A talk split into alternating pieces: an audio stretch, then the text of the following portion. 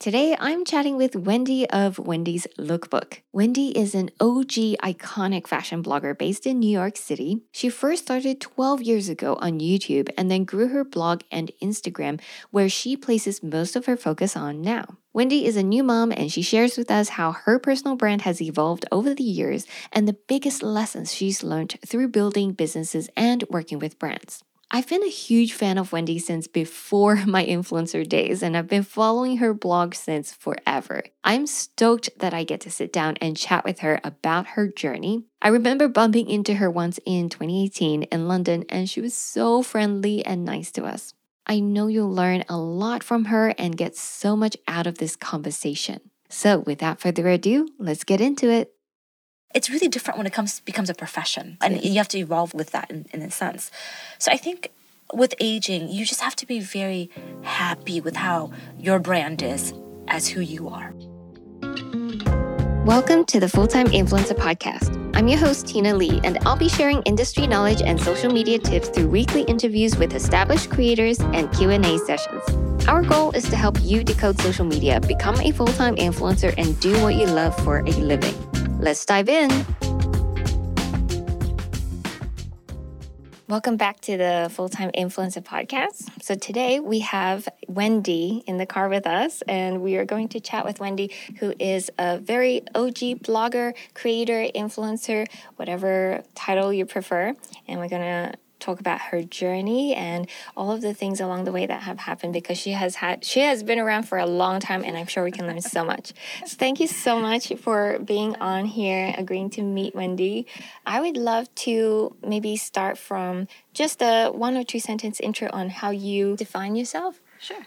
Well, Tina, thank you so much for having me, and thank you so much for driving all the way over here too. of course. Um, I'm Wendy, and I started in the online space about 12 years ago, and actually in 2010. Wow! And back then, there was not that many of us, especially actually Asian yes. Americans too. Mm. Um, those are the days of Michelle Phan. Um, mm-hmm. Um, those are days of of makeup tutorials. Yes. Um, but I saw there was a need, um, maybe a missing side to it, which was fashion. Mm. Uh, fashion was integrated in, in makeup, but they didn't have its own category. And I've always loved fashion ever since I was a little girl. Um, loved loved magazines, so I thought maybe I can just venture into that world that I can control, meaning I can produce my own content. Mm.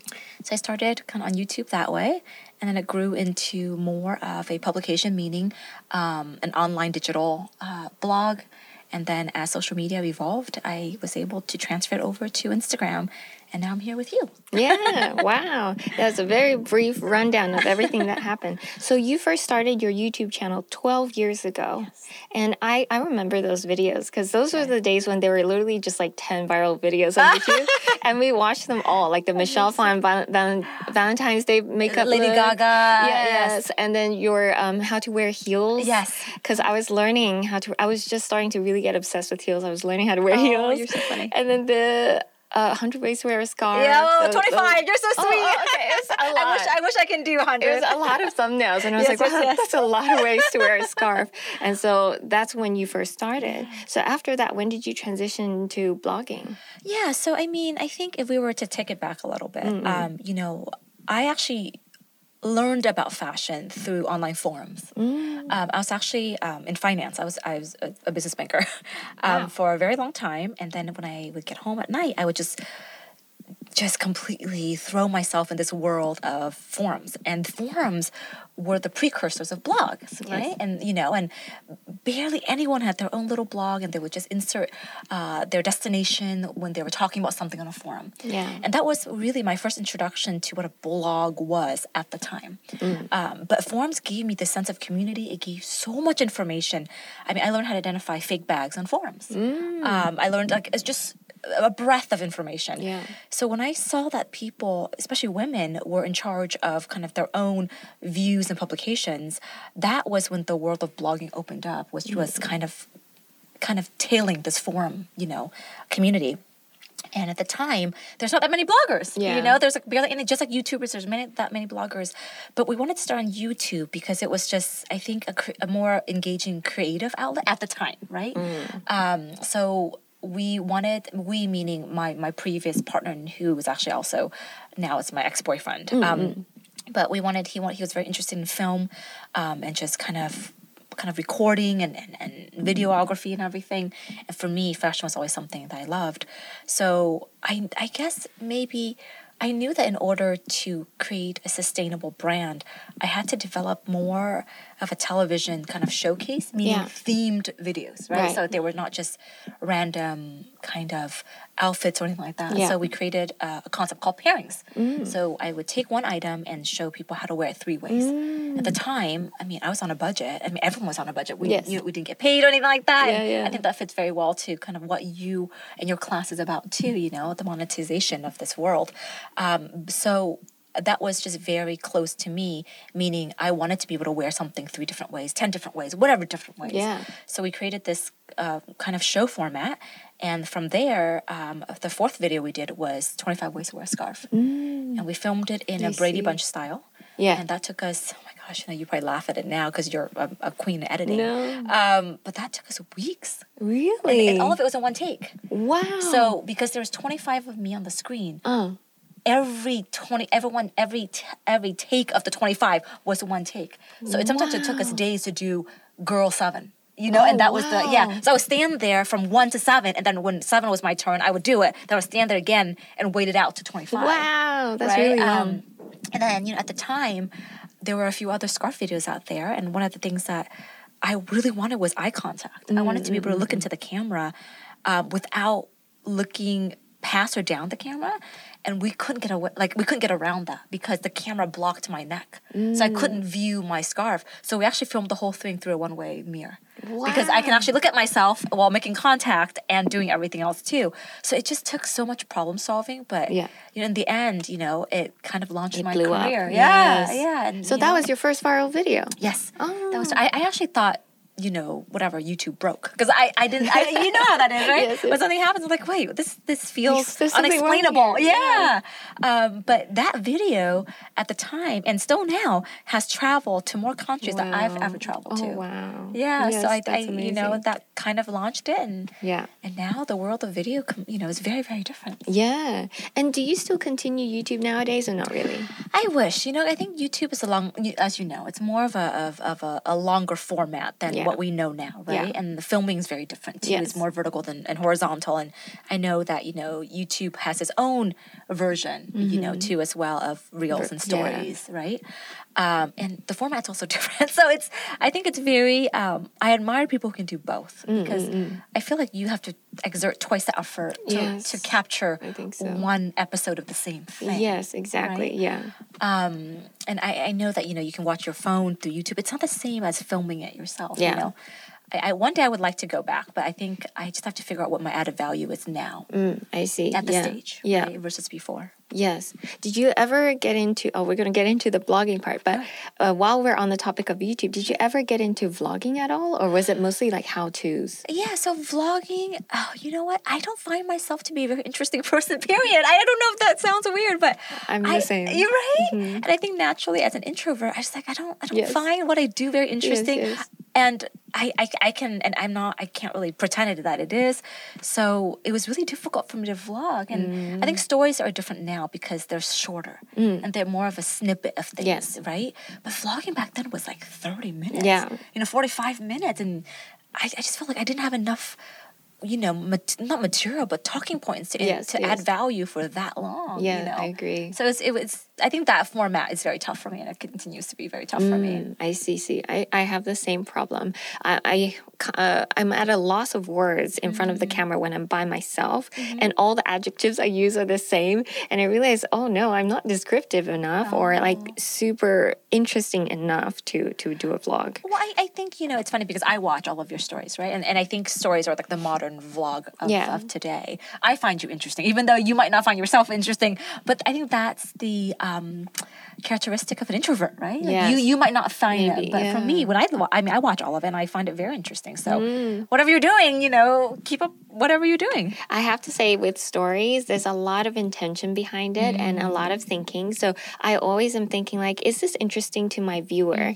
And how can I make a going to eat dumplings story more interesting than not? And that is just sort of the effort that goes behind it. And so that's when I knew that, oh, I, I can't do vlogs because if I have to come up with an effort every day to make my boring life interesting, you're so it would take so much effort in addition to everything else we're also trying to do, you know, Right. in our personal brands. So Right, that was the rationale behind it. So after YouTube, you decided to move to the blog format? Yeah, so the blog was actually in conjunction or in parallel to Mm, YouTube.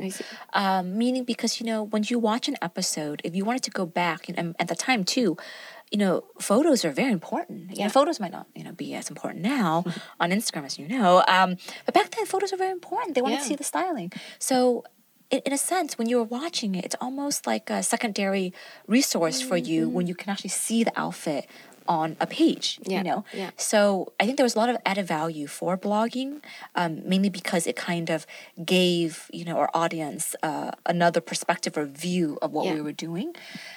And, and blogging was just different. You Yeah. know, it, it took a lot more effort for you to read something as an audience member than to watch something passively sometimes. Mm. Yeah, right? yeah. And then also writing is a lot more effort. You know, Yeah. then you kind of have to uh, kind of explain what what the styling is or whatever it is that, that, that you're doing. Um, and I really enjoyed writing. So I Mm. think for me, blogging was just second nature where I wanted to share, you know, kind of the static version of what we were doing on video already. I see, You know, it, I it doubled the work though because you had to go out and actually take photos of what you just filmed. Yes. But at the time, you know, it, it was a, a, a really fresh and new concept. Yes. Yeah. And you had a was it a weekly installment of vlogs? Yeah, no, I used to blog uh, every other day. oh, I know. And then I Oh my used to goodness. YouTube uh, twice a week. Oh, my wow. gosh. I mean, I mean, your workload's incredible. But I, I mean, you know, back then, that that that was the the pattern, right? Wow. It was like you know, YouTube at least once a week, sometimes twice a week, and most of the time it's twice a week. Uh, we would do a creative, like like you know. Um, a creative meaning like something like 25 ways to wear a scarf Yes. at least once a month or once every two months Yeah. you know and that took us forever you know so i think um, and then and then to support that, we would blog um, about three or four times a week. So every Mm. Monday, Wednesday, Friday.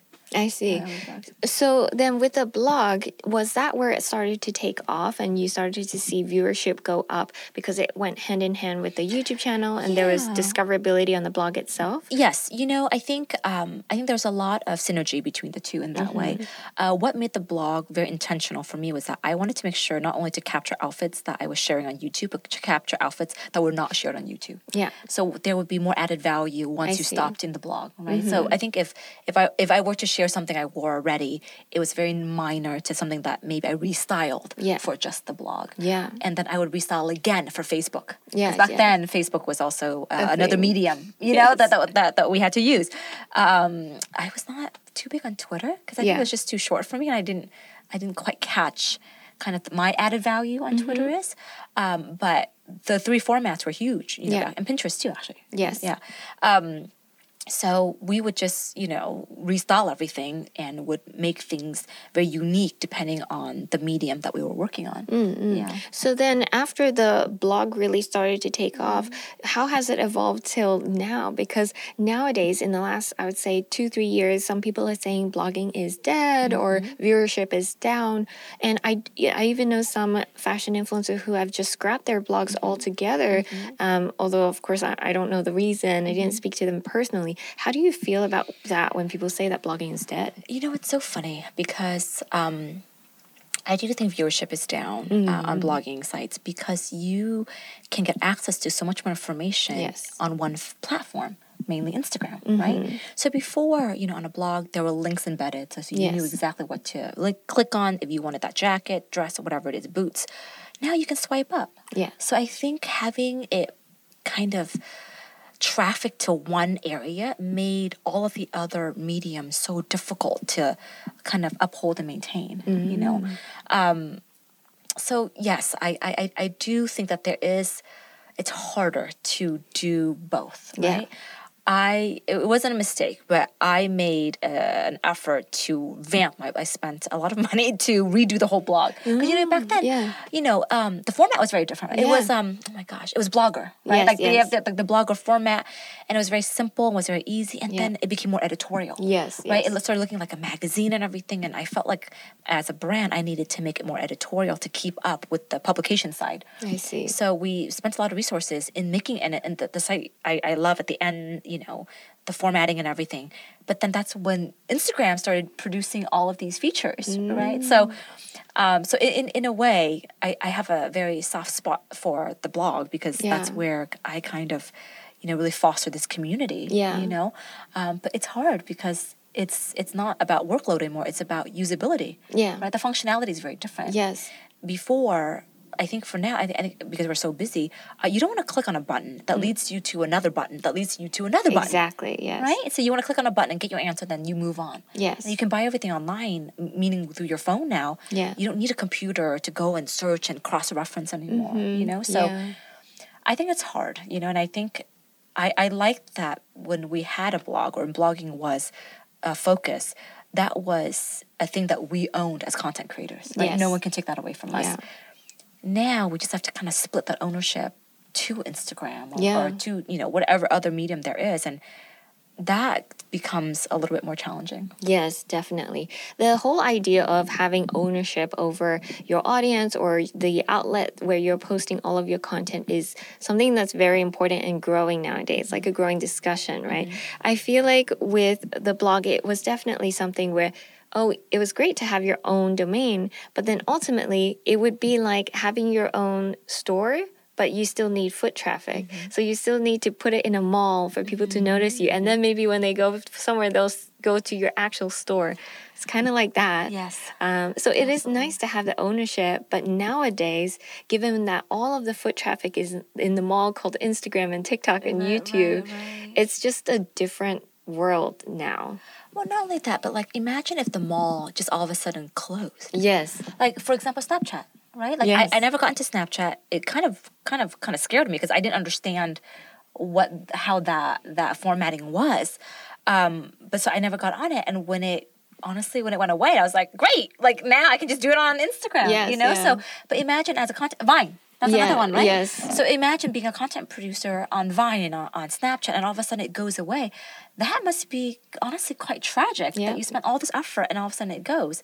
But oh, I, I, I think that's that's the the hard part to navigate this world. Yeah. So outside of the blog, do you also have an email list where you can retain your audience? Yeah. You know, I think we we wanted to do that, and I think it was just I just, you know, maybe it goes back to the whole thing about me thinking I'm not very interesting. I just don't want to bother you. I don't know, right? It's, terrible. It's just like, I know as a businesswoman, I should be on top of it. Yeah. Um, but uh, apart, we did have one, but I just didn't, I feel like unless I was sending you something that was valuable, I just didn't want to bother you because I think if I bothered you, then you would just be more irritated with me mm-hmm. as a brand to begin with. Mm-hmm. You know, even though you might not feel that way, mm-hmm. right? Yes. As, as a receiver, I felt that way. So in a lot of ways, I just that that side of it never kind of kicked in. Mm. Are, are, you a huge fan of email lists? Email lists? So now that I have a product, I, I am a huge fan mm-hmm. of email lists because um, ultimately, if the platforms go away, I can still email to my audience, and I know that a part of them will still buy. Yeah. So um, Alex Hormozi, like a big, like a really big YouTube,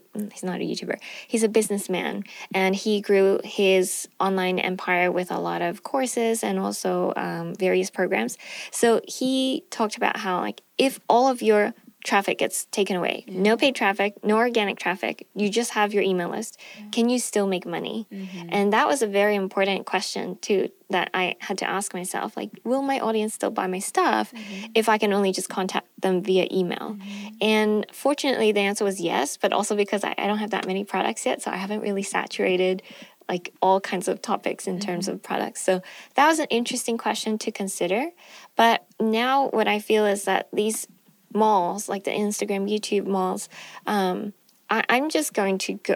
My plan is just to go all out on all these platforms so that you're kind of omnipresent, mm-hmm. so that if any of these go away, it won't matter because something some other platform will pop up mm-hmm. and then you, all you need to do is claim your handle mm-hmm. and people will have that instant recognition mm-hmm. so it's no longer a i'm an instagrammer mm-hmm. or i'm a youtuber or i'm a tiktoker no i'm just like i'm just a personal brand online i'm mm-hmm. just a creator online people will always recognize me wherever i go do That's you find that very stressful Yes. I, I mean, I, I mean, because I totally understand what you're saying, and I totally agree with what you're saying. I'm just curious, as a content creator, because you know I watch you all the time. Like, does that keep you up at night? Um, yes. Everything keeps me up at night, and there's so much stress involved with creating content. And I think in the beginning it was fun because we mm-hmm. enjoyed the content format. It was just a creative outlet. Mm-hmm. But when it becomes a pretty big income stream, mm-hmm. and I know this is ironic, and by no means am I complaining, but it's just when it does become that, then it's a stressful responsibility, right? And now you have family too, and I have a husband, and like he quit his job. Mm. Not that he's my responsibility, but we also plan to have children Mm-hmm. soon. So all of that becomes very stressful knowing that you have to evolve and mm-hmm. continue to grow, or else you do kind of get left behind. And I and I've I've seen that, you Yeah. know, because you know a lot of my peers that I saw or that I was mm. with, the, the class that I was with when I was on YouTube, like not everyone could have, not everyone transferred over to Instagram successfully, or to, you know, whatever Snapchat at the time, or or you know, um, TikTok now. So I, I think I, I've seen, and I also seen comebacks, Yeah. right? Where Yeah. you're like, oh, you know, wow, I, I totally forgot that that person was there, and then all of a sudden they're like, they're more present now, Yes, you know, yes, whatever it is. So I, I think, you know, even though for me, and at the same with you, I, I think this keeps me up at night a lot, you know. I also know because I've seen comeback stories, I just have to figure out what is the add value that I can insert myself into these new platforms because every platform has a different like engagement mechanism, Yeah, right? And, yeah. and and different kind of viewership. So like what can I do that makes me feel like the most organic to me because I can't fake, you know, I mean you can, but I think after a while you just get really exhausted. Yes. And people see through it, right? Yes. So like what can I do that's organic to me that I can add value on this particular platform? Mm, And seeing the ups and downs of other people, like not saying that like that's I'm sure that's very stressful for them, you know. Mm-hmm. It kind of gives me hope that they're that we can problem solve when that time comes. yeah And hopefully it, it doesn't have to come. Yeah, yeah. But if it does, then is can we do that? And I, and I think the answer is yes. I think it's difficult. Yes. I think it's very frustrating. Also, yes. Yeah. But I think it's doable. So the one thing that I have come to terms with in terms of the the social media world is that everything will constantly change at a pace that is extremely hard for us to keep up as individuals. If we have a full uh, business company, other people to support us, maybe it can be a bit better. Um, but what I've accepted is that this is just part of the job, and we have to uh, be agile enough to adapt and quickly learn new skills, and that is the that is the game and we're in the game and so I, I have accepted that if i can't deal with the stress i need to find other income streams that mm-hmm. that can potentially sustain us as well mm-hmm. and so that's one thing i'm working towards to alleviate the stress knowing that there is a backup mm-hmm. but i i think it's just accepting that and then you'll be okay and you'll rise to the the occasion Right. to And the I, challenge and I think once you accept it too, you can see opportunity in other areas. yeah right? Where Yeah. it's like, you know, for me, like I'm venturing to more design world. you know, Oh, like the oh, jacket yes. you're wearing, right? So like that's something that I've always wanted to do, but not not have enough resources to do so. So Yeah. I think you know now it's just going, okay, well I can do it. I've done it and it's it's done well. So can I replicate that with other things, or can I Mm-hmm. expand on it? Not even replicate, expand on it. You know, so I think once you, like you said, are at peace with it, the stress is still very much there, Yeah. but it's just more manageable. Yeah, and it feels like you're looking for other outlets to really widen the breadth Yes. of offerings that, that you have already. Yes, yes, exactly. It's it's a challenge that all creators have. Right. Um, we were just talking about creators evolving as platforms update and change and new platforms appear. Um, what has been a part of your journey? Because it's been a long 12 years, which is really incredible to stay consistent all this time. Can you recall a time where it was more challenging for you? Was it the swift shift from photo to video? Or is it like TikTok? Was there a point where you felt like it was mm, hard to keep up or it was challenging for you? Yeah, I, I think the shift from from photos to video was challenging. yeah. You know, because also at the time too, I didn't do most of the video video editing. It was my partner that did, right? And so um, when we s- kind of split ways, um, I, I knew how to work a camera for the photography side. I edited all my photos and everything.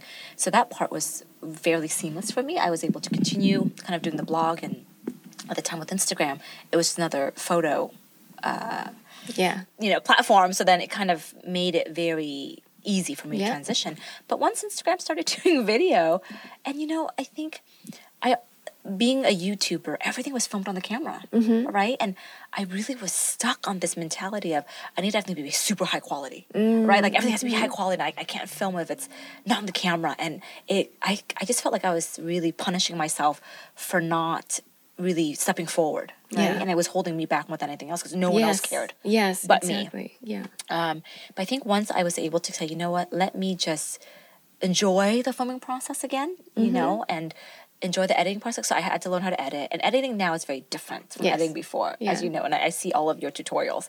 So like, I think editing now is different. I think so. Once I found joy in the editing process, you know, in the filming process, um, I think that made the transition much, at least less hard. right? Mm, Yeah, yeah. and I was I think the algorithm also encouraged reels.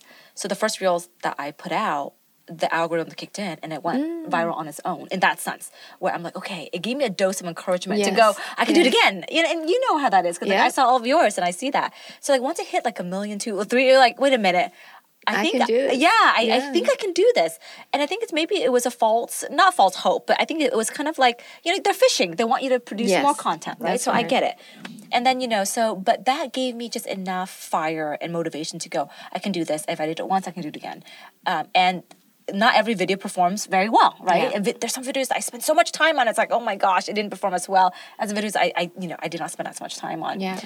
But I think that evolution and the ability to edit and to film and everything else just gave me this clarity of going, you know, your your your your last video is, is your best, right? Yeah. So I'm gonna produce it, post it, continue, and then close it and keep on going forward. Yeah, And yeah. I think that helped um, lessen the the the, the stress of Mm. producing more video.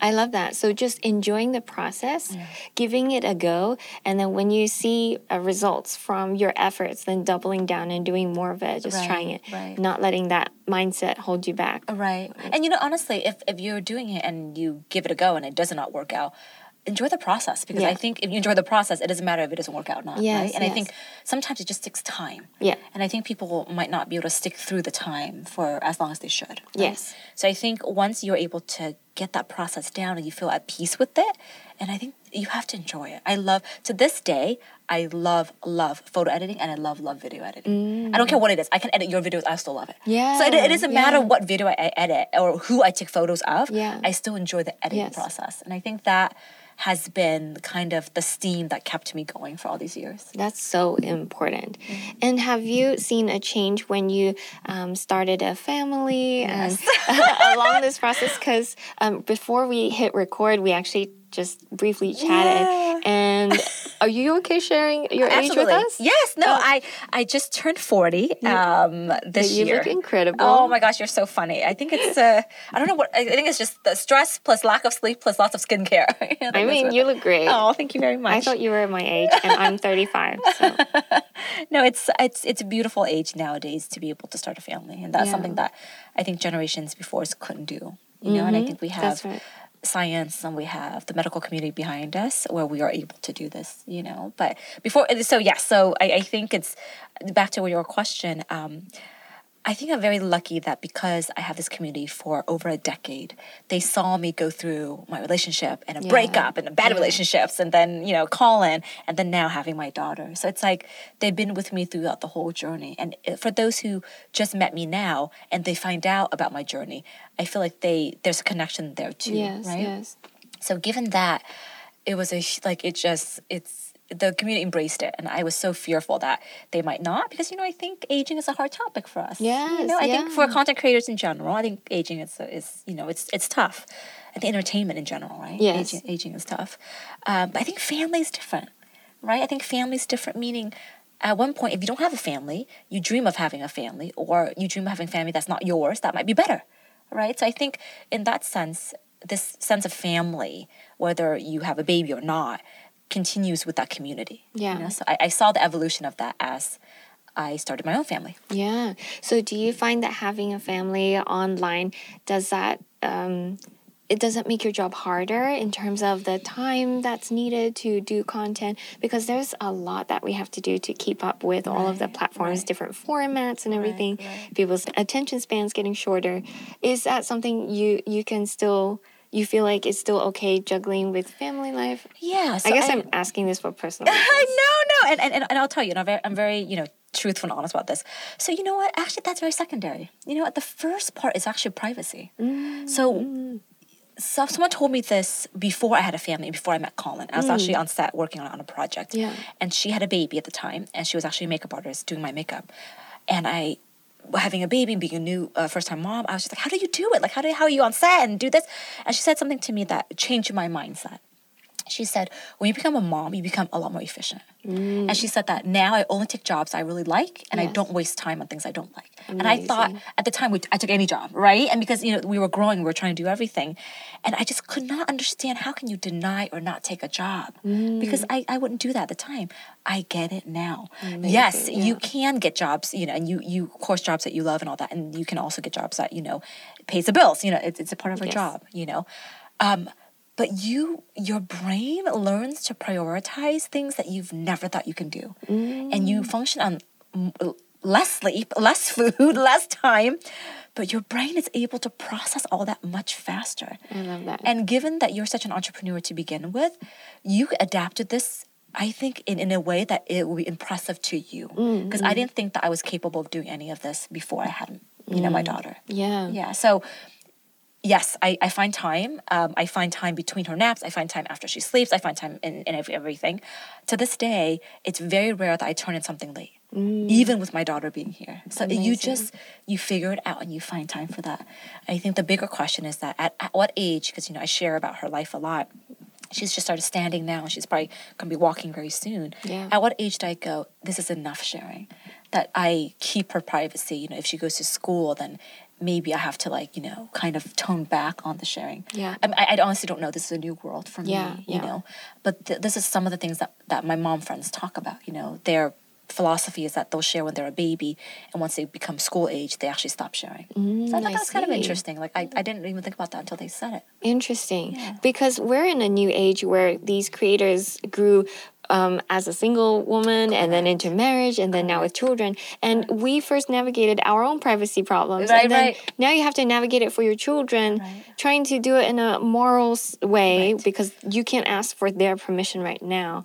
But still, because they're such a huge part of your life, which is your personal brand, some part of it is sort of not necessary. We all have right, a choice, right. but it is kind of important to share that part of our lives too, right? right? That's a delicate balance, and I don't yeah. feel like there's a solution yet. No, I honestly don't think so. And I think for me, it's that like I really enjoy sharing her because I think she's just so fun. Like and you know what I mean? like cute. oh, thank you. You know, it's like when you when you really like love something, you're like or enjoy yeah, something, right? Yeah. You're like I want to share it because I really love yes. it. And everything she does to me is funny, or it's like fun, you know. And for me, like I find it, it's so amazing that there is this human being that gets plopped onto this earth, you know, pushed out or whatever you want to call it, cut open, whatever you want to call it, and they are completely dependent on you. Yes, they can't like they can barely eat you. They can't they can't do anything, right? Yeah. And seeing them grow and seeing them form these incredible mechanism that we take for granted, like swallowing, like holding something that to me is something that I find incredibly fascinating and I want to share that. Mm-hmm. Like I don't think mm-hmm. that's interesting to a lot of people, but for me, like I thought it was just so much fun to see her eat her food fruit. Like, yeah. you know, and yeah. her first foods and all that stuff. And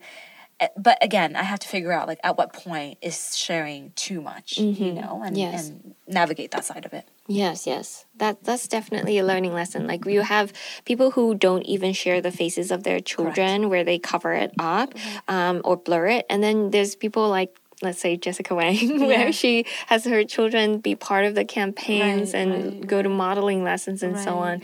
Although they, obviously they look like they're really enjoying it. Right. But it, it's kind of a tricky thing to balance now. Right, mm. right. And I think, you know, maybe the not the before it was like I hate saying it, but I think that's kind of what it comes out to. But like the stage moms, right? Yeah. Like, you know, and now it's it's a different it's kind of the social moms. So like at what point do you go, okay, and I think going back to what you're saying, as I think as long as you fully understand that your child enjoys this. Yes. And yes. that's and maybe they don't know what that means yet, you know, but as a mom, I hope that you have the strong enough intuition to go, they're not enjoying it anymore. I'm going to cut back. Yeah. You know, where they yeah. really love it and, you know, only share things that that's very minimal in their world. Yeah. You know, we don't. A, a small comment um, I might want I like to make is just for I'm thinking about if I become a mom. Mm-hmm. I think the one thing that I would um, avoid my children being involved in is the back end of how, posting these things and seeing the numbers of whatever if they have their own page or if they're part of Mm. my page. Um, because I think now they have access once they go to school. They have their own phone. They have access to all these things, Mm-hmm. and I would want to limit that access so they don't mentally become so wired to getting the dopamine hit from Mm-hmm. numbers on social media so early on because I think that will mess with their brains. It you know it is, and I think that's a very delicate issue. And I you know at, at the heart of it, there's there's something that so I'll, I'll share something really funny with you. Yeah. Um, I think kids are wired to receive. They have a cup, right, and it's an emotional cup. Once their emotional cup is filled with with you and your husband's, you know, time, energy, and everything, a lot of the other things become very minimal. Even if they get exposed to it, it doesn't affect them as much. And I, have seen this with friends. So it's almost like, so I have friends who have kids, uh, obviously they're very involved, mom and parents and everything too. And that child's like emotional cup is very full. They know they're loved, yeah. right? They know that the mom spends time with them and mom's on the phone when they're, they're with them and everything like that. So even when they see something, uh, but these kids are very young, right? So I don't think they're able to process that dopamine hit as strong when they're older, Yes. right? But I think the thing is that maybe if we can continue to foster that foundation, because you can't prevent the dopamine hit. That- Yeah. that- that's the thing, right? So I think if no matter how much we try to prevent it, because when they go to school, their friends are going to talk about it Yeah, yeah. and you know or whatever it is so i think if you're able to hopefully fill that cup for as much as you can then you can offset some of that but i think it's just you can't prevent it from happening Mm, yes, know? that's true.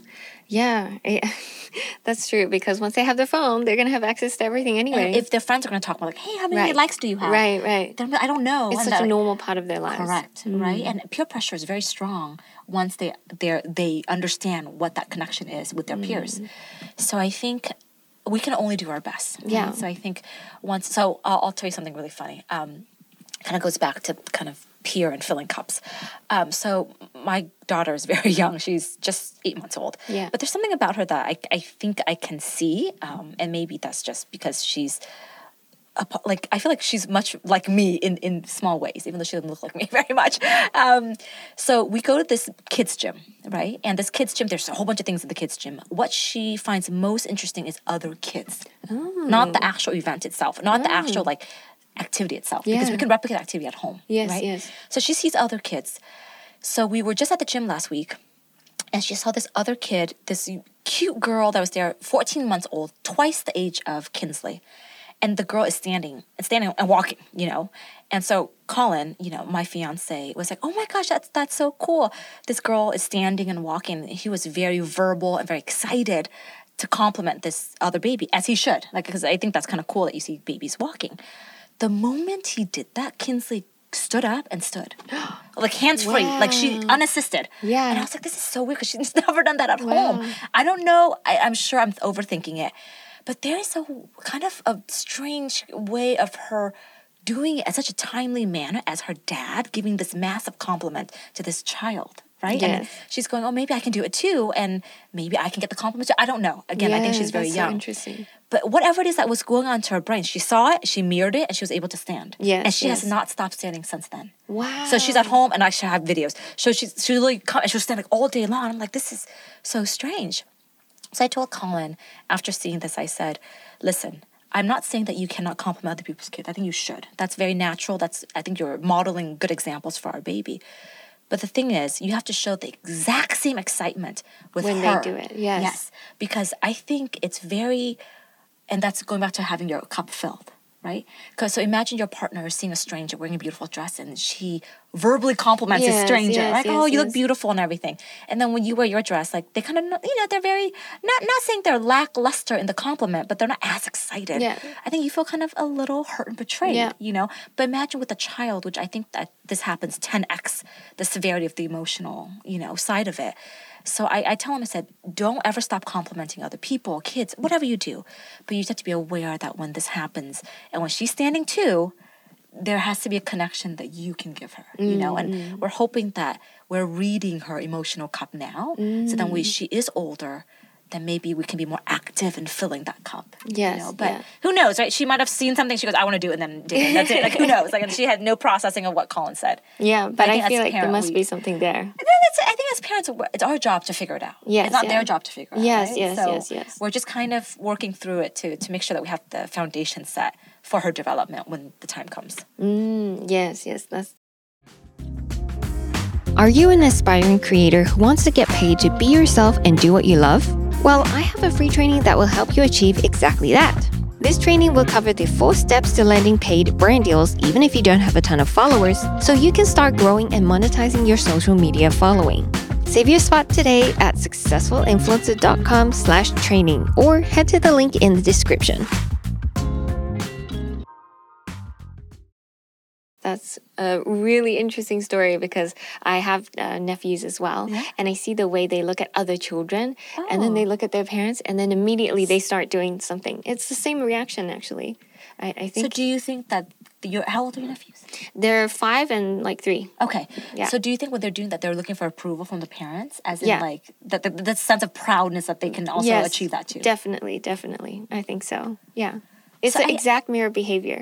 They look at the, the kid, and they're like, oh, and then look at the parent, and then they try to do it. Wow. Um, and and then when they can do it, they get very excited, and obviously the parents compliment them and everything, and it's just like a whole fulfilling experience for them. You can tell in their faces. So I think maybe it's just human nature that we're looking for the sense Approval. of yeah, approval, Yeah. validation, sense of importance from our parents. Yes, right? I think and, so.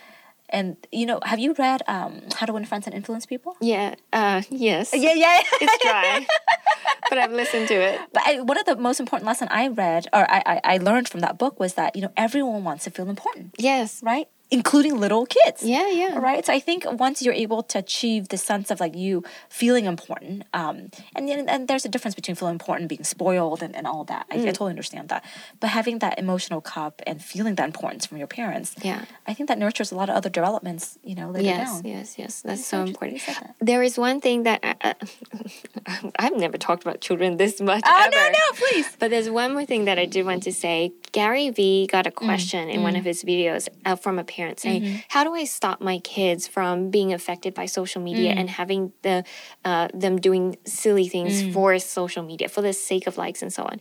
And Gary Vee just goes. It's all about their self esteem. Mm. If you give them a healthy self esteem, if you bring them up so that they Mm-hmm. are confident and they have good self esteem, they won't ever even have those issues. Mm-hmm. They won't feel the need to do stupid things on social media to get the approval and to do all that. So I think that's one thing that as long as we keep that in mind as we are including, well, my future children, your Mm-hmm. uh, Kinsley, in our social media platforms, Mm-hmm. then I think they'll be okay because it's all about their own character development, not about the platform so Right, much. right, right, right. And, and you know, and I think, like you said, that these platforms evolve, right? And then self esteem never evolves, as in it's Yeah. always there, Yes, right? So I think if you're exactly. able to kind of build that foundation for them and have that solid sense of self esteem, then Yes, you know, no matter if it's VR or you know Instagram, Yeah, whatever it is, yeah. they will have the same approach to Yes. it, maybe. Yeah. Yes, there'll mean, always be new platforms. I think it's, but it's hard. I mean, self esteem is hard. Like you know, like we battle with it ourselves. You know, so I think it's, it's a very hard thing. So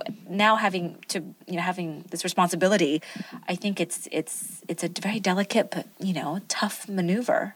Do you mind speaking on that a bit? Does the um, how we react to our numbers and social media, uh, when you go through these ups and downs, like we all do, how does that affect you personally, especially like numbers, or maybe even has there been a time where gigs have slowed down Right, right, and right. you start to question the career? Yep. Um, so I think one of the things that really helped me navigate this world is that I was not.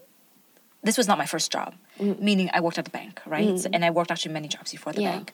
So when I got onto social media, I viewed it as a job, even though it's it's my personal branding. But because I viewed it as a job, it kind of separated me from the actual mm. person, right?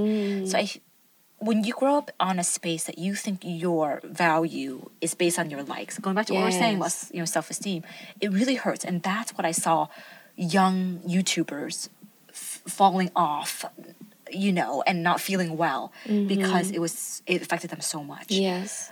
maybe because I was a little older and because I had previous jobs, I just didn't. It didn't really. It affected me, but it affected me more on a business sense. Like, what am I doing mm-hmm. wrong that I can fix as a businesswoman and mm. not like what what's wrong with Wendy. Yes, You know, yes. like, there's lots of things that are wrong with Wendy. but I mean, for me, I'm just like that for that part of it, it kept me sane. That I was able to separate the two. Right. Wow.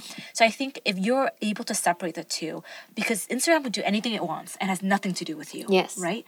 So if you're able to kind of thread it, then you can save some of your sanity by having that approach. You know? Mm. For me, I, I work on my engagement. I don't care about followers anymore because I think I've reached a place where I'm I'm very lucky that I don't have to worry about that.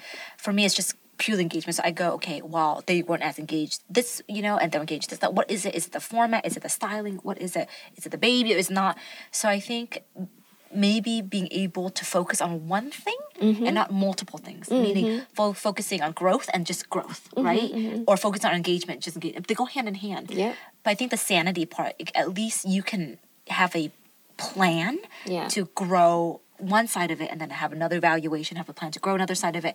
So it doesn't feel very overwhelming as trying to do everything all at once. Yes. You know, yes. especially for content creators, you are a one man team, Mm-hmm. right? So all of that falls on you. So I think having it more piecemeal can save you a little bit of, of that stress too. Mm, yes, definitely.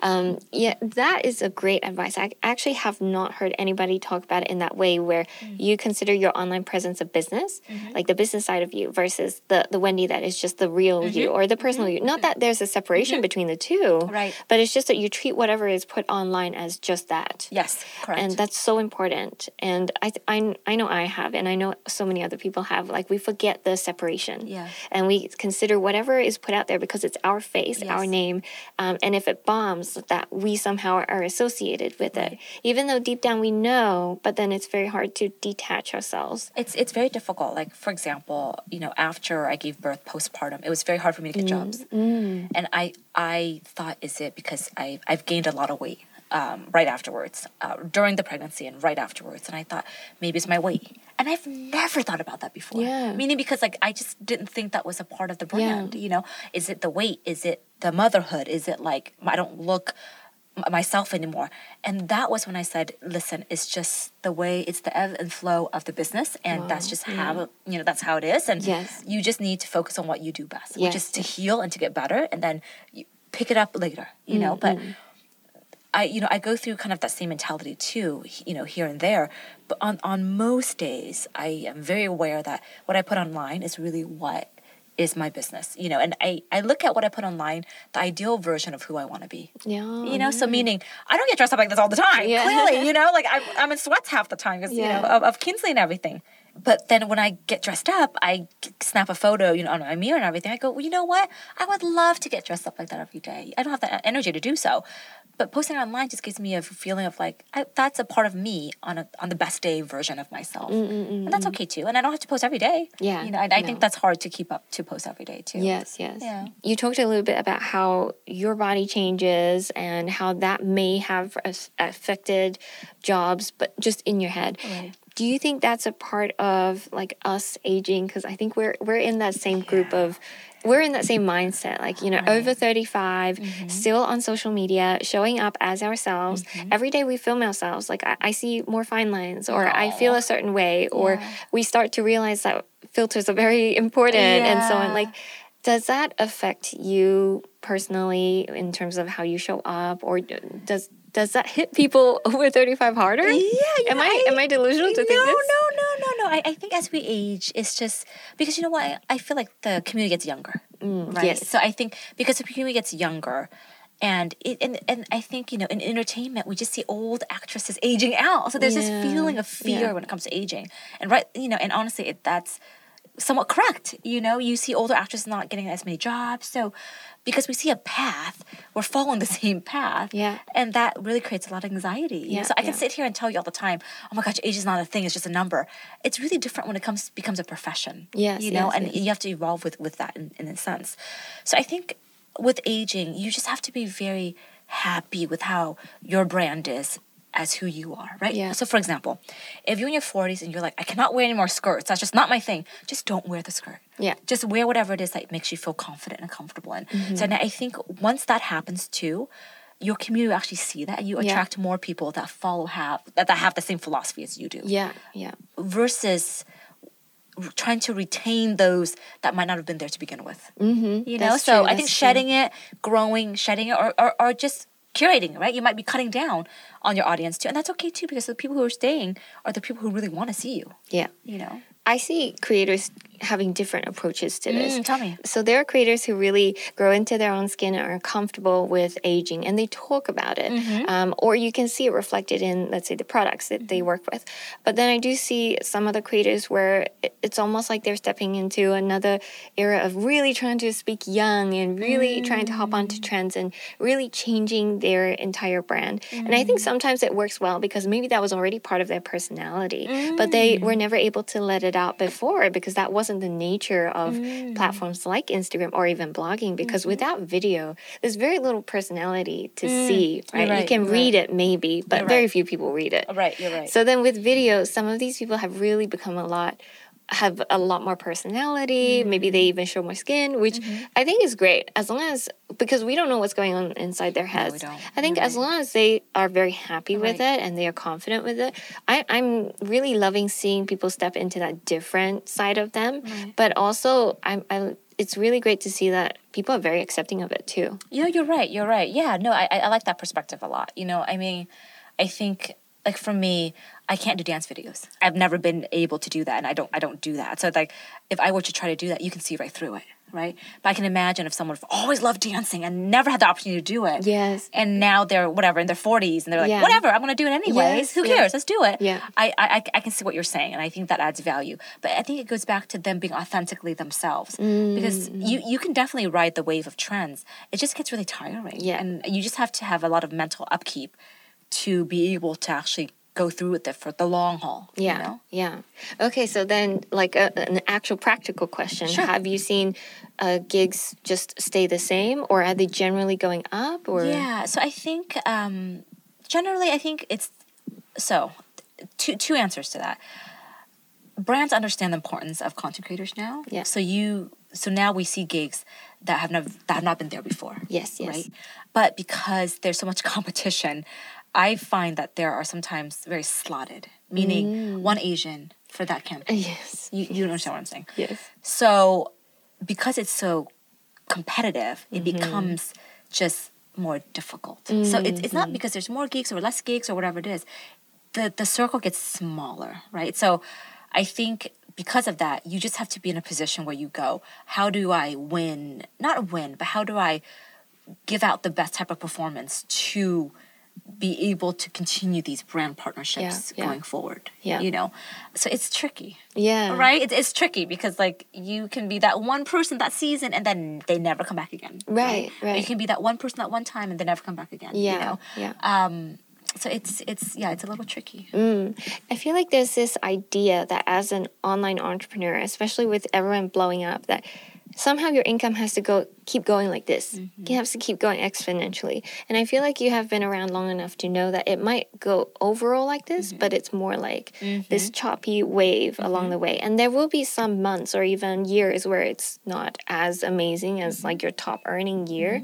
But then as long as you're continuing to stay consistent and put things out and be true to yourself, then that's ultimately what's going to keep your career going, right? Right, right, right. And I, and I also think, you know, sometimes brands, what I've learned is this a lot of times brands go through an agency Mm-hmm. or a PR person or whatever it is. And that time, that agency might not exist anymore two years later. Yeah. Or that PR person Yeah. left five days later. Like, you don't know any of that, right? But in your head, you're going, oh, that brand didn't come back to me because I didn't do good or I, I, I didn't perform very well. I mean, you Mm-hmm. Know, well, yeah, performance is different things. You, you kind of have to perform well Yeah. to get more, you know, more um, campaigns. That's kind of underlining it, and we understand that. But saying, but maybe just attributing the not having the follow up to your own self, right? Mm. A lot of times that happens. Like people go away. Yeah. And then you kind of get stuck with this new team Yeah, that's yeah. working on this brand. So my advice usually is that don't just walk yourself out of it. Yeah. And know that you did a good job. But you have to know that you did a good job. Like, Yeah. You know you have to know that you show up every time doing the best you can. That's right. And next season, season after, whatever, just come back to them because sometimes they don't even know that you existed before. Yes, Right? And yes. and you might pick up I mean that's happened to me where I'll Yeah. be like, hey, I worked with, you know, blah blah blah, you know, two years ago and I haven't heard anything, but I still love their product. I still use it and I still share it. Let's talk about if there's a possibility that we can you know, revisit this and that. Yeah. It might be a revisit of a longer partnership where each of the items are less in fees than it was before. It depends on the climate of the monetization process, Mm-hmm. Yes, right? yes. Or it might be a one a bigger campaign. Like you don't know, right? Yeah. But I think it's just I when I was doing this, I took it very personal, and I think because it's different, right? Because you're getting paid for these gigs, not Yeah. because of likes and people saying things about you, right? Yeah. There's kind of they're a little separate, but because brands don't come back, I'm you know it kind of it hurt. But later I found out is sometimes they don't even know that you were working with them That's before. right, that's right. So I think it's just it's leave it open, leave it you know come through, uh, do every time great work, and then revisit that conversation later. Yeah. Speaking of brands, do you have the uh, some of the most memorable campaigns that you have done that you love? Yeah, I think the m- most memorable campaigns are usually the ones that are long term because like you you're working with Mm, yeah. it you know, quite often. But I think also the ones that give you the most freedom. Yes, You know, to to be yourself and to you know shoot the way you wanted to shoot and everything. You know, um, Zach stuck with me throughout my whole pregnancy, and I was I really appreciated that because I was my stomach was really growing as I was working with them. Um, I've been with Biossance. You know, I was with Biossance um, Yeah. when they first started Yeah. like literally when they first started um yeah i was introduced to the brand and i was with them for about you know two years or so and i really loved that Mm-hmm. um sunrev women owned you know asian as well Yeah. um we see each other you know at events and we chit chat you know so i think it's it's more than the collaboration and the and the campaigns it's how do you sustain the relationship if Yeah. Mm-hmm. there is a possibility to sustain the relationship some brands you don't even know you can't get in touch with the person Yes, yes. you know a part of that but others you can and i think that's kind of important too as well Yeah. So do you have um, a manager that helps you with your brand campaigns? i do um, i have an agency that i, I go through Mm. and uh, you know listen sometimes you don't need it yeah, sometimes you do i think don't think that you have to be successful with an agency yes, yes, yes. right? You can be very successful with that. I've seen it. And I have friends who don't have agency and they do very well. Yeah. And I've seen friends with agency and they do very well. Yeah. Right? So it's just whatever's best for you and what's best for your workload. If you're the type of person who's very shy about negotiating, then have someone else rep you. Yeah. You can use an alias. I don't care. Right? yeah. To, to rep you. But if you are very comfortable, do it yourself. And I think there's no wrong way of doing it. Mm, I agree. I agree. Yeah. And also, one misconception is that by signing with an agency, suddenly they will bring you all of the deals. That's. But that's usually not the case Yeah. unless you sign to very, very big ones like DBA or Yeah, right. maybe some other really well known Yeah. global ones that Yeah. do have that roster. But Yeah. otherwise, it's more just they're managing your email and negotiating for you. Right, Yeah. right. You know, I, I, I love my agency. I've been with them for a very long time, and you know, and yes, we it's it's a back and forth, right? Mm. We send each other. I send them campaigns. They send me offerings, so Yeah. it goes back and forth. But you do most of the legwork yourself. So I'm still pitching. I'm still putting ideas together. Going, hey, can you mm. contact them again this season? I have this idea for them. You know, and if I didn't have them, I would have done it myself anyways. Yeah, that's right. right. So it's just. It, there, there's no right way of doing it. You, you you can be very successful without an agency. Yeah. And I noticed that you're also branching out. Maybe you have done some before, some collaborations before, but you're doing uh, physical products now. Yeah. So not just uh, brand campaigns. Right. Is that more of a recent thing? You've also dabbled with other collabs before, yeah, right? Yeah, so I've um the first collab I've ever ever done was actually a jewelry brand by Oh. Uh, It was a very very long time ago, um, and uh, I think from that point it made me very interested of having physical products Yes. because I, I love seeing what your imagination can do and then coming to form with it. Um, and it's, it's I think it's always been a part of my DNA to do something because I'll look at something and be like, I wish it was like this, or I wish it was that, or I wish Yeah. it was cut differently. And now I actually get to do it. So my first, I think my f- recent collaboration, not my first, I think my most recent collaboration was actually with a friend. Yeah. And that was the most, honestly, like fruitful and meaningful. And I mean, because we text each other all the time, anyways, and we talk mm-hmm. all the time, anyways. So doing all of our fittings and all of our design concepts, it was FaceTiming, you know, and it was like, it was very fast. We Yeah. were, she's an entrepreneur as well. So decision making became extremely fast. Yeah. And that's one thing that you don't get with a bigger brand, right? So when you're working with a bigger brand, you go, hey, can you like fix this? Sometimes it takes a few weeks for them to get back to you. That's right. They give you like samplings or whatever. But with you know Cassey and I were like, this color, this color, this color. Let's move Yeah. on, and then we we were able to do it really fast. Yeah. Um, so there's pros and cons about what kind of collaborations that you can be a part of and kind of how that affects your creativity. Yes, yes. For reference, it is a PopFlex Active collaboration with Cassey, who is uh, she's Vietnamese Canadian. Is that right? No, she's Vietnamese. Oh, she's just Yeah, Vietnamese. yeah. Okay, yeah, and she has her own on online yoga empire, Yeah. um, but it's more than that. It's really like an entire lifestyle empire. yeah. And I got sent one of the jackets myself, and it's really beautiful. Aw. It's really warm. Um, the, the collection was very successful. Aw, thank you so much. I think the jacket sold out, right? Yes, it did. It, Wow. it, it was it sold out a lot faster than we Yeah. anticipated. Um, so we, you know, to be completely honest with you, we weren't thinking about doing a, a rerun. We thought, Oh. oh, well, be done, and then Yeah. and then you know maybe we'll revisit it later. Yeah. But it did so well that we're like, oh, maybe people do want it. Yeah. You know. Um, so yeah, so so we're kind of in the works of a future, you know, kind of brainstorming of other other things. Mm-hmm. Um, but you know, for her, she wanted to branch her brand, right? So Yeah. I, it's all about kind of giving and and uh, working with that synergy. Yeah. So she wanted to be more street style for certain things. So she said, okay, well, with me, it made more sense because you know, I I, I, li- I like activewear because it's comfortable, but I really want things that you can wear on the street too. Yes. Yeah. So when we were talking, we really wanted a bridge collection where you can wear it to the gym, but you can also wear it outside the gym, and it looks like it's just in street, Yeah. you know, wear clothes.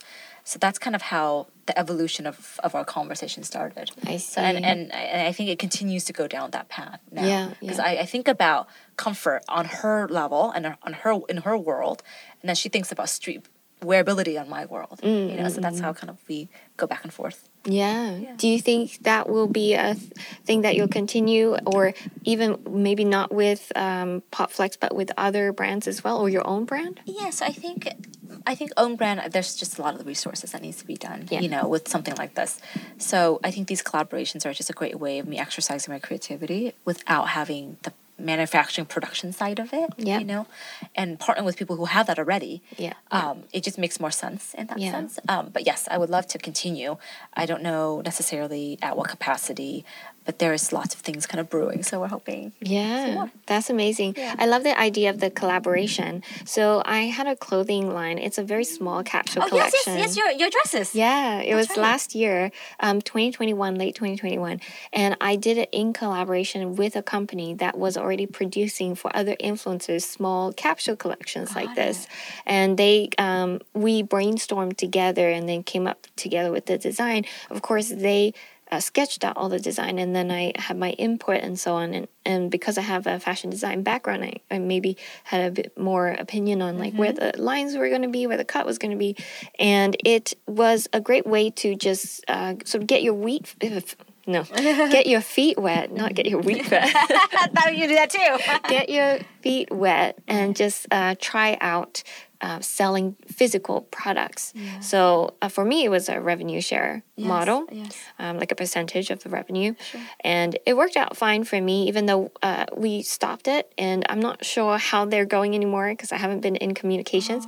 But people have been asking for it and they shut down the website. Um, but ultimately, I think there was a slight mistake with like how many orders they made in anticipation for how much I would sell. Um, and then it was, there was a dis- pretty big discrepancy there. And I do know that a lot of people bought it and they wore it for their Christmas outfits, for weddings, and all that. Um, but ultimately, the the volume wasn't quite enough to justify all of the like the thousands of pieces that they had ordered. So that's on hold for now. But I, I love the idea of these collaborations because it's a great way for influencers to not without the infrastructure set up of having inventory fulfillment, uh, design, all that, and you can still do it. Yes, no, it's uh, you know it's very very tough. And, Yeah. and if you were to kind of look at other other creators and the spaces that they've occupied with the design world, usually it's backed up by major Yes. retailers like Revolve, Revolve, and everything, right? Nordstrom, yeah. exactly, right? To do it yourself is extremely tough. Yeah. It's not impossible, but Yes. it's tough. And it's like I think if you were just to try to figure it out, that's a lot of resources that you're pouring into. Yeah, you know yeah. and and sometimes those resources can be allocated reallocated on other ways to promote the collection yeah, and not to actually yeah. create or manufacture it. Yes, you know? yes, I agree. Um, so I, I, I, you know, we, I, I had a very, very, very small dabble in doing my own T-shirt. That was like, gosh, like ten years ago. It was, yeah, when Oh. I was back in LA, and I just no, that's not for me. Yeah, you know, and, and I'm glad that it was just only T-shirts because then I learned that it was not for me. Yeah. But you know, but I did everything myself. I packaged it. You know, but Wow. but from learning from that experience, I just you know, it's just not something that I Yeah. necessarily wanted to do, and Yeah. now I prefer having the creative side, but not Yeah. necessarily the production. I see, I see. Um, is that also part of your experience with the CBD company that you started, the boutique store? retail is tough. Yeah. like, I mean, it's just it's tough, and it's for me. You know, CBD was very interesting, or cannabis in general, because Yeah. you know, I, I guess you, uh, I sh- maybe I should ask you like the backstory. Um, so Yeah. there's some context, like how did you start with the CBD company, Yes, it's it's and then there was random. a retail store? That, yeah, that, that, that, like there's fashion and CBD. Um, so New York just legalized cannabis, Yes. right? Um, and right now, under the laws that that's that's that's you know of the land, um, they're going to open dispensaries later. Mm-hmm. But back then, uh, there was no cannabis. There's no Mm. THC, uh, but there was you know CBD that was available. So from you know our side of it, we wanted to kind of enter into the space when it was before it actually opened up. I see. THC. Right? Yes. So the offerings were very limited in New York at the time. We wanted to have a little store, and it was honestly just a pop up when we started. Yeah. We did it, and it was actually really successful.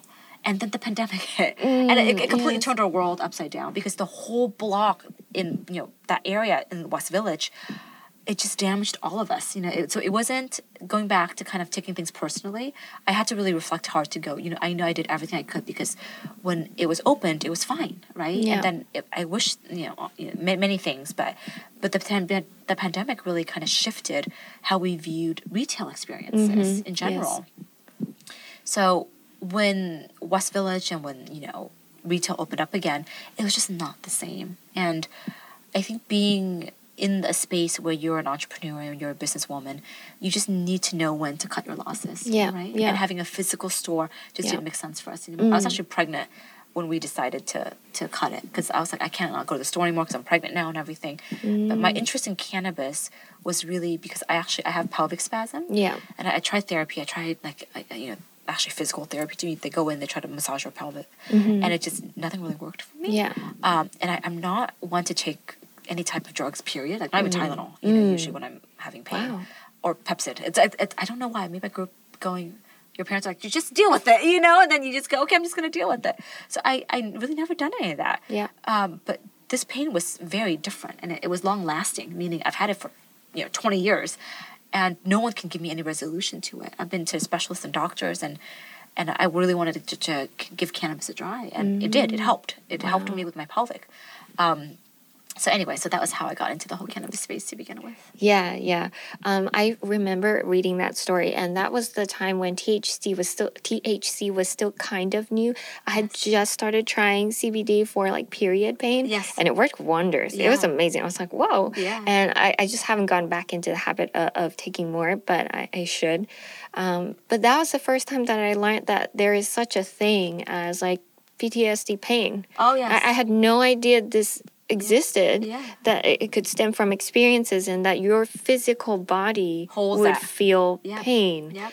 um, and it's amazing that you found cbd as a i guess it's more of like a alleviator not a cure or yeah no it's you know there's I'm, a, I'm i'm i love science and i like having very you know very scientific thoughts behind what you put in your body um, and there is loads and loads and loads of endocannabinoid receptors in your uterus and in your pelvic and everything else too. Um, and cbd and thc addresses those receptors. So when i and this is learning through lots of literature and also having a doctor who was with me the whole time when I learned about that, it just gave me this sense of openness of wanting to try. Yeah. You know, and and I there was not really that much side effects to it when I was trying it. So I kept on doing it and it really helped alleviate a lot of the pains that I was going through and uh, things that traditional medicine couldn't address.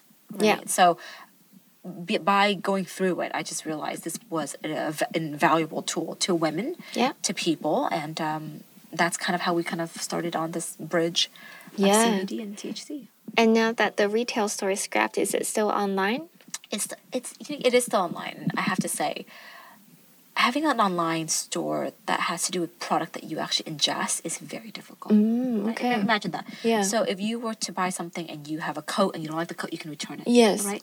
But you're buying something that you're eating or you're swallowing. Mm, yeah. You know, it's a very different way of that consumer base is very different, Mm. right? And usually our customers are ones that have been to the store and they feel very comfortable with us and they have products that they love and they come back and they have the products. Just like a lot of things in the product world and also things that you ingest too, sometimes you need your body to reboot. Meaning, if you were to, this is a very poor example, but if you were to use the same hair product for for a long time, you go, Yes. it's just not as effective, Yes, right? yes, yes. So your body gets used to it, um, and that's the same with CBD and THC. So you have to sometimes do a little cleanse. You have to do kind of a reboot, um, and we walk you through this at the store, very very closely, and we monitor and track everything to make sure that you're getting the right dosage. It's very hard to replicate that online, you know. I so see. I think it comes with its own challenges. Yeah. And it comes with if you're an experienced person, you don't care. You're Yeah. able to do everything. But I think when it comes to someone who really likes that personal touch, Yeah. it was very just different to replicate that online. Mm, I see, I see. Yeah. I love that you had a personal experience, and by sharing your story, your personal story, and you were able to sort of build it into a business of its own, and then it's its separate entity now. Um, I mean, we'll see where it goes from here because right. there's so many challenges that you're facing as well.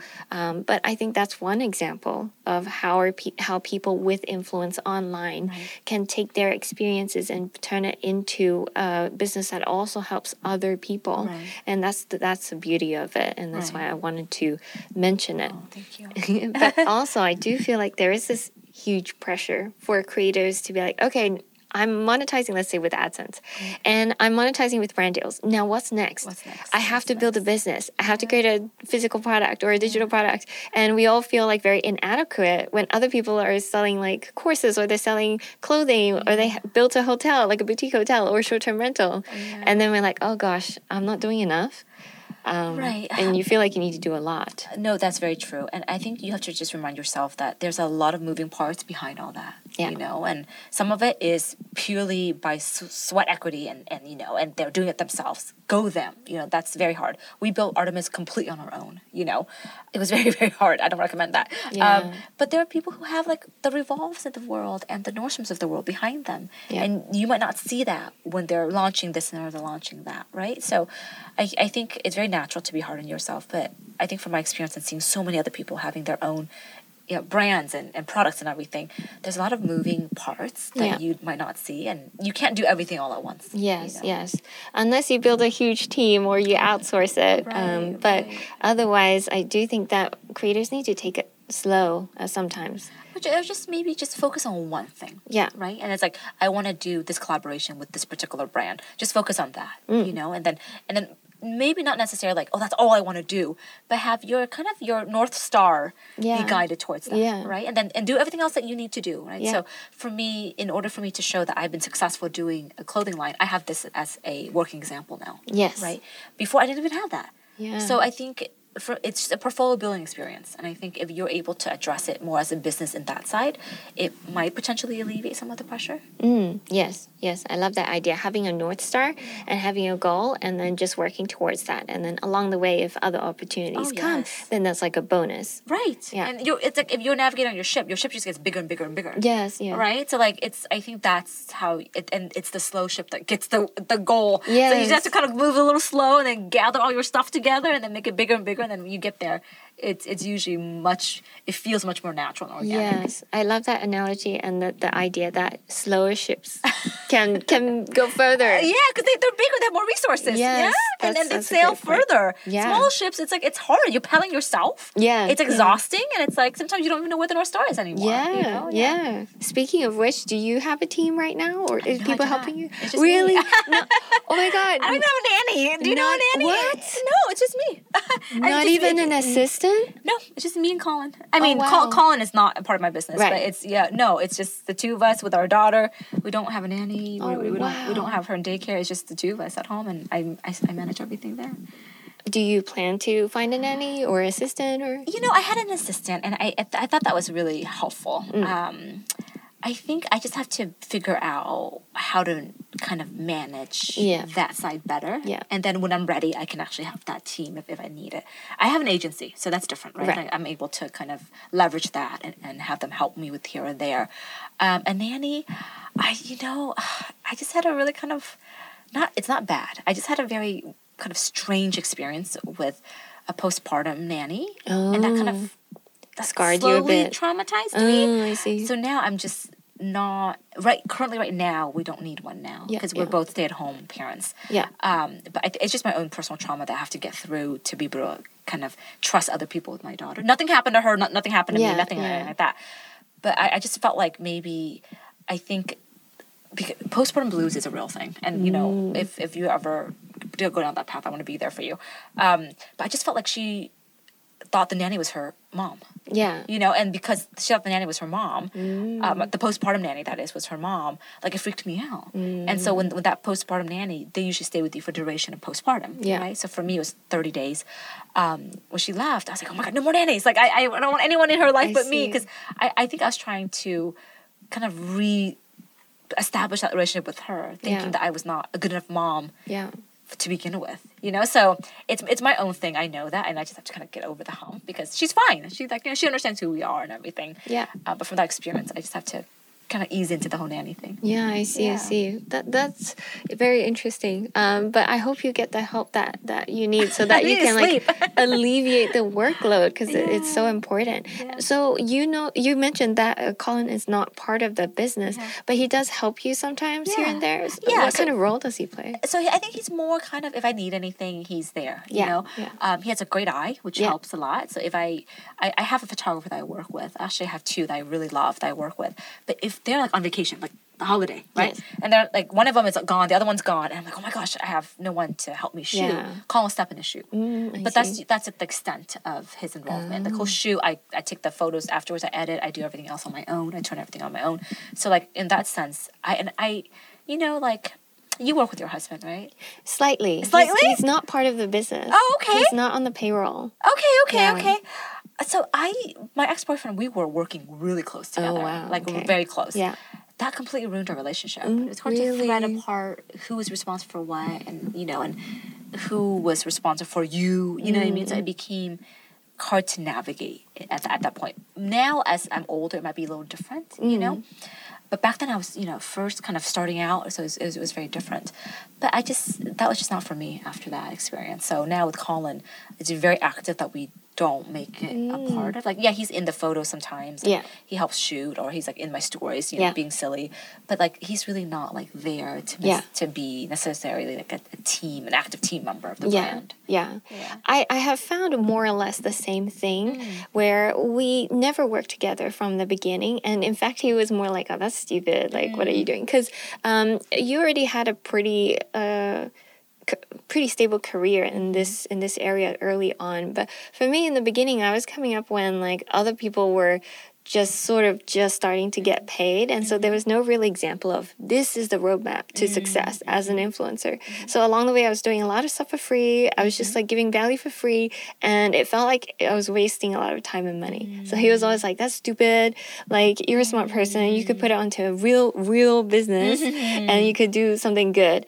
Um, and so that that was the beginning. But then afterwards when it started to really take off especially after i created my own products mm-hmm. that's when he saw the the vision of it further on. Mm-hmm. Um, and then he eventually was able to quit his job mm-hmm. because it's able to sustain us both and replace his income essentially.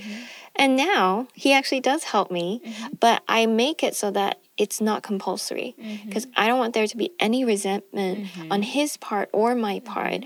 Either like i if we share the the profit i don't think it's fair mm-hmm. because i spent all these years doing it mm-hmm. alone. Correct. and you're not really related to the foundations mm-hmm. and the, and even the entire creative process.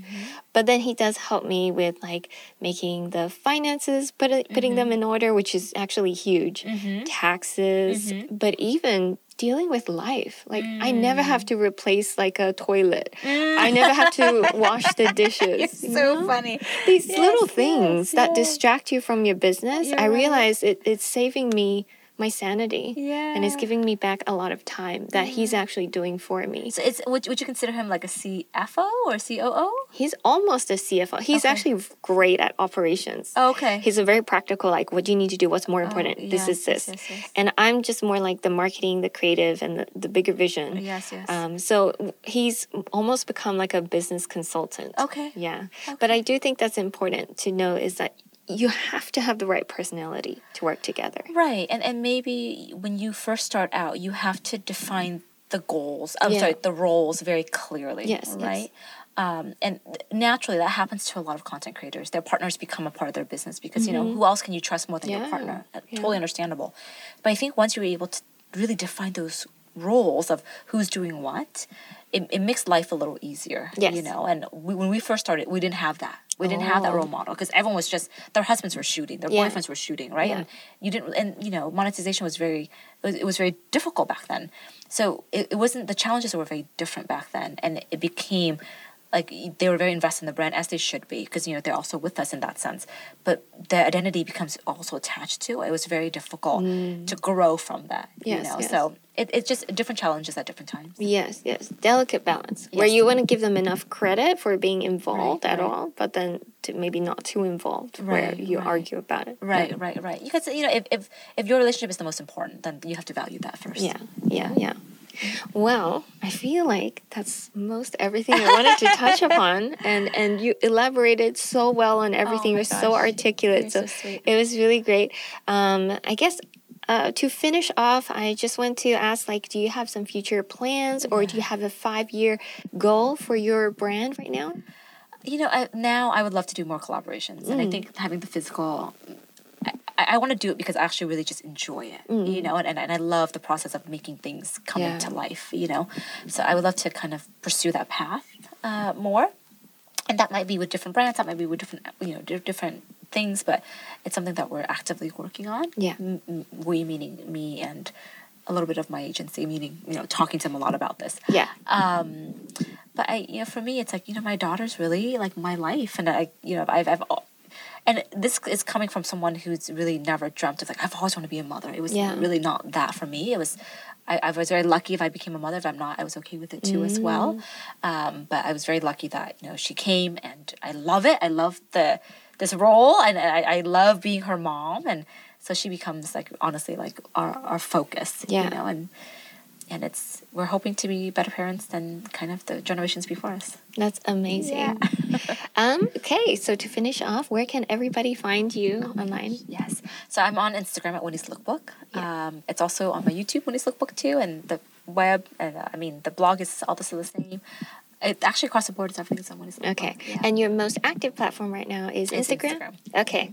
So find Wendy on Instagram, but we'll also link um, um, her work on the show notes and also her channel, plus uh, this other interview that she did, which I think is very, very insightful. Are you okay with me Oh, sharing? that? please, yeah. Yeah, um, it's a podcast where Wendy shared a lot of her background, her experiences, and um, growing from the experience. And I think it's a very insightful listen and, and very inspiring for all women um, in the creative space, or just just women in general, really. So definitely check that out. Thank you so much for Thank having you so much.